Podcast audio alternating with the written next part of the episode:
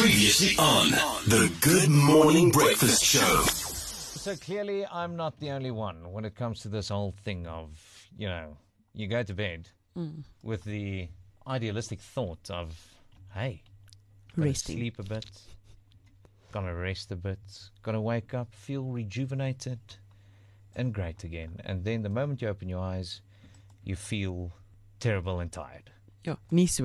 Yeah, yeah. It's like I, I got promised one thing the moment I closed my eyes, and I got another Not- when, I- when I woke up. not as Okay, advertised. It's not fair. Exactly. Exactly. Nou Dr. Chantel van der Byl, hoekom is dit so dat mense nou moeg wakker word? Wat veroorsaak dit? Wat kan ons verander?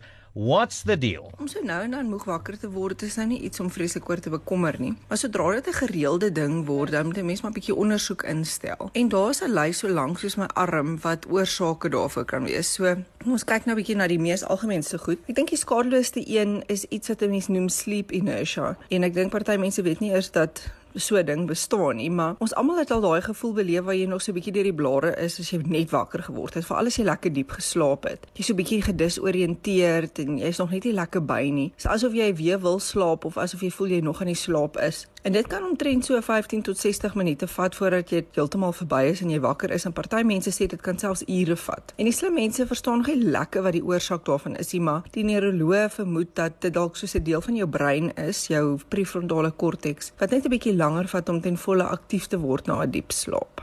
Maar as jy mens na ander oorsake kyk, moet 'n mens altyd fokus op die kwaliteit en dan die kwantiteit van jou slaap. En daar's 'n paar dinge wat 'n mens self doen wat swak slaaphigiëne veroorsaak en dan in jou pad staan om 'n goeie nagrus in te kry. Ek dink een van die mees algemene goedes is om kinders te kry.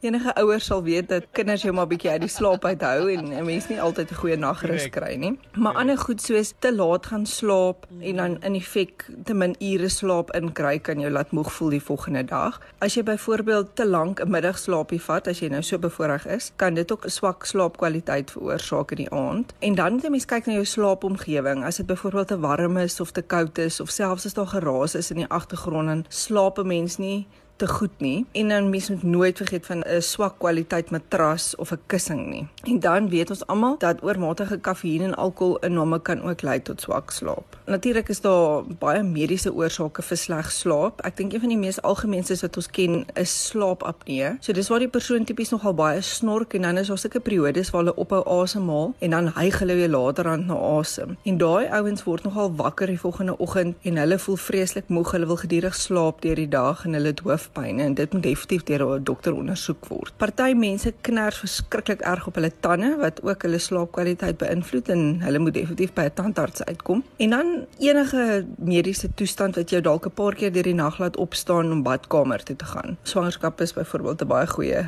voorbeeld daarvan. En dan ek dink een van die belangrikste goed wat ons almal maar van vergeet en wat baie belangrik is, is angs en depressie. As 'n mens nie die kans sien vir die dag wat voor lê nie, dan begin 'n mens 'n mens se dag ook moeg en 'n mens gaan maar deur die dag so. So dis definitief iets wat 'n mens aan aandag moet gee. yeah, I hear you. So basically, just check yourself before you wreck yourself. The Good Morning Breakfast Show with Accident Angels. Your life matters.